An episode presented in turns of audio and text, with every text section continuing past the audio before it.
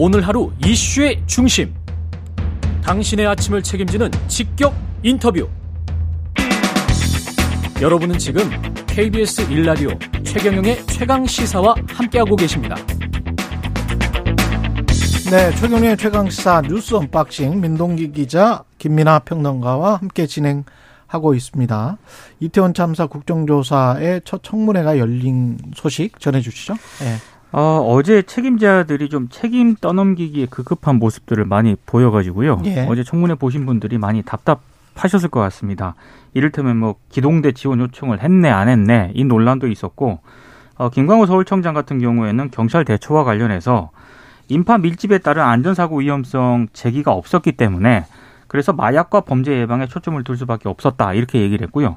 그리고 어제 이제 언론들이 많이 주목을 했던 그런 부분은 윤희근 경찰청장이 참사 당일 음주 사실을 이제 공식적으로 시인을 했습니다. 예. 이제 그러면서 어, 좀 책임성 있는 어떤 그런 다, 어, 발언을 한 게 아니라 주말 저녁이면 음주를 할 수 있다. 그런 것까지 밝혀야 하느냐. 좀 불편한 기색을 좀 내비치기도 했는데요. 그 동안에는 그럼 왜 숨겨왔어요? 그러니까요. 네, 어, 어제 주말, 차... 주말에 음주를 할 수 있다고 하면 그러면 그냥 음주를 했었다라고 그때 그럼 말하면 됐었던 거 아닙니까? 근데 음주를 했었 그렇게 생각했으면 다라고 이렇게 음. 단순히 얘기하기에는 예. 어제 청문회에는 유가족 분들도 있었습니다. 그렇죠. 그래서 이 발언이 적절하지는 않았던 것으로 일단 보이고요. 초기부터 계속 숨겨왔잖아요. 그 본인의 동선이나 네. 그 뭐를 했었는지와 관련해서. 그리고 일단 어제 또 도마에 오른 의원이 한 분 계신데 예. 국민의힘 전주의 의원이거든요.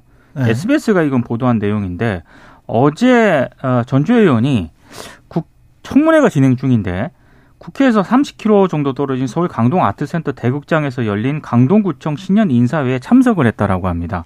아, 전 의원은 지난해 말 국민의힘 강동갑 당, 어, 당원협의회 조직위원장으로 선임이 됐는데 일단 20분 정도 행사장에 머물렀고 오후 청문회 1차 질의가 끝날 무렵인 오후 4시를 넘어서 국회로 돌아왔습니다. 뭐 순서를 바꿔서 질의를 충분히 했기 때문에 어, 국조특위 위원 활동에는 전혀 지장이 없다. 어제 본인은 이렇게 해명을 하긴 했습니다만 약간 좀 이렇게 해도 되는 것인가라는 저는 의문이 좀 듭니다. 국정조사보다 본인이 맡은 조직 그 강동구 그게 더 중요하다. 이렇게 판단한 것이겠죠. 네. 그리고 뭐 전주의 의원은 뭐 이동 중에 영상으로 뭐 지켜봤기 때문에 음. 뭐 그렇게 할 수 있다라고 주장을 했는데 이 보도에서는 예. 근데 이게 어떤 자세의 문제 아니겠습니까? 그렇죠. 자세나 정말, 태도의 문제죠. 그렇죠. 정말 예. 이 이태원 참사는 굉장히 중요한 문제고 국정조사가 뭐 성과가 나느냐 안 나느냐와는 별개로 여기에 임하는 이 정치권의 모습을 이 유가족들 그리고 국민들에게 얼마나 진지하게 임하고 있는지를 보여줘야 되는 건데 음.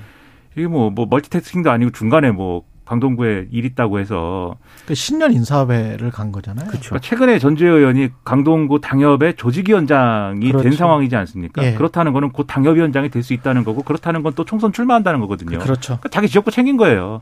그럴 때였나 의문이고 그리고 어제 이제 상황 보면서 답답하셨을 거라고 말씀하셨는데 다 이제 어, 이 언론 보도를 통해서 뭐, 뭐, 이 영상도 보고 언론 보도도 보고 했습니다만, 언론 보도를 통해서 유고, 유가족들에게, 그리고 이태원 참사를 막지 못한 거에 대해서 정말 유가족들에게 죄송하다랄지 이런 말씀 하신 분은 그 자리에 현장에 있었던 후방관 맞아요. 정도예요. 네. 지금 윤희근 경찰청장이나 김강호 서울청장의 경우에는 뭐 의례적인 얘기를 했을지 몰라도 뭐 나 술을 뭐, 어, 먹은 거에 대해서 뭐 내가 꼭 얘기를 해야 되냐 뭐 이런 식의 얘기들 쭉한 거지 않습니까? 근데 술을 당연히 뭐 경찰청장이라고 뭐 주말에. 그렇죠. 뭐 네. 술을 먹지 말아야 된다는 법은 없지만 음. 적어도 이런 상황이 됐으면 그날 집회도 있었고 이태원이 헬로윈 뭐 이런 어, 이 일정도 있었고 했다면 지금 생각해 보면 술을 먹지 말았어야 되는데 아니했다 이 정도 얘기해야 되는 거 아닙니까? 그렇죠. 그렇죠. 그리고 김강호 서울청장도 이 요청이 없었다라고 하더라도 서울청 차원에서 대책 마련하고 거기에 대응했어야 했다. 그런데 그러지 못한 거에 대해서 정말 책임이 있는 것 같다. 이렇게 얘기를 했어야 되는데 음.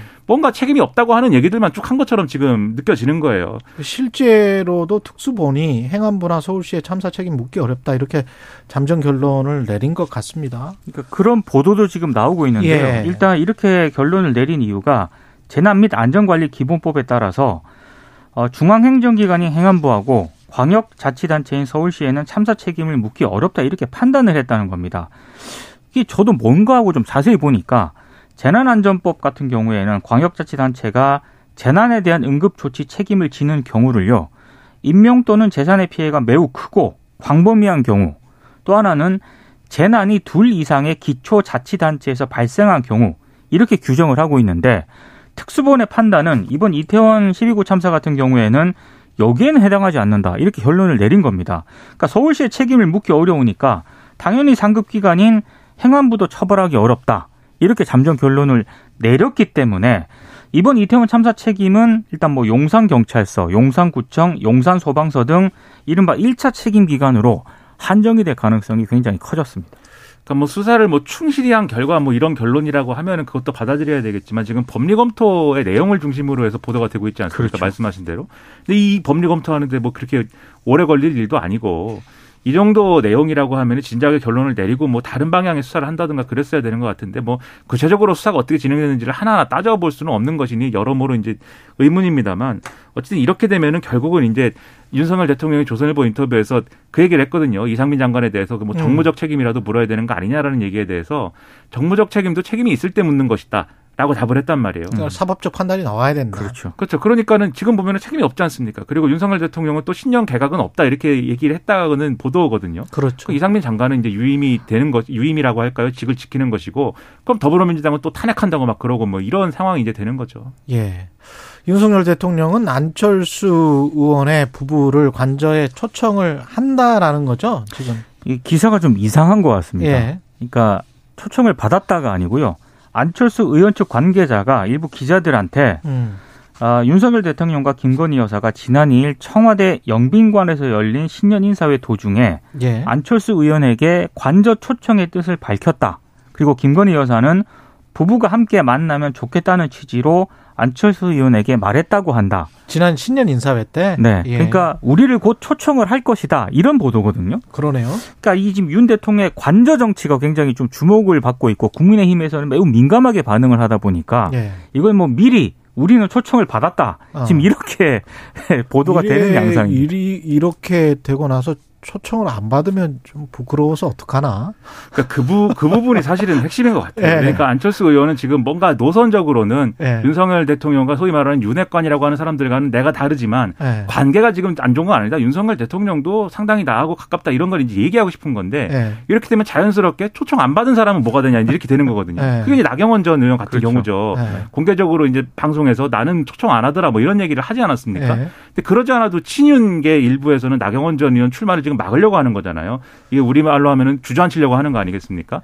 이게 결선 투표가 어떻게 돼? 결선 투표 결과 1등, 2등이 누가 진출할지를 한번 상상을 해봐야 되는데 김기현 의원 그다음에 나경원 전 의원 이렇게 진출해 버리면 나경원 전 의원이 될 확률이 굉장히 높아질 아, 거라고 그렇죠. 저는 보거든요. 네. 근데 김기현 의원, 안철수 의원 이렇게 진출하는 경우에는 이건 김기현 의원 입장에서 좀 해볼 만하지 않겠습니까? 음, 예. 그런 것까지 다 고려한 어떤 여러 가지 이 암수들이 이 말 속에 막 숨겨져서 오가고 있다 이런 내용을 보여주는 나라마다 거예요. 문화가 다르기 때문에 명확하게 그리고 사람마다 달라요. 왜 우리가 밥 한 번 먹자라고 했었을 때 어떤 사람은 진짜로 그거를 밥 한 번 먹, 먹자라고 받아들이는 건데 어떤 사람은 뭐 시간이 있으면 언제 되면 밥을 한 번 먹자라는 그런 의미로 쓰는 경우가 꽤 있죠. 한국인들 같은 경우에 그 밥 한 번 먹자인 건지 아니면 뭐 러시아 사람들이 할지 뭐 유럽 사람들 중에서는 밥 한 번 먹자가 굉장히 중요한 의미라고 하더라고요.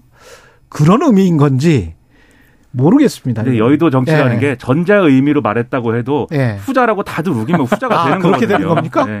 그런 효과를 노리는 예. 측면이 있다 이렇게 생각이 됩니다.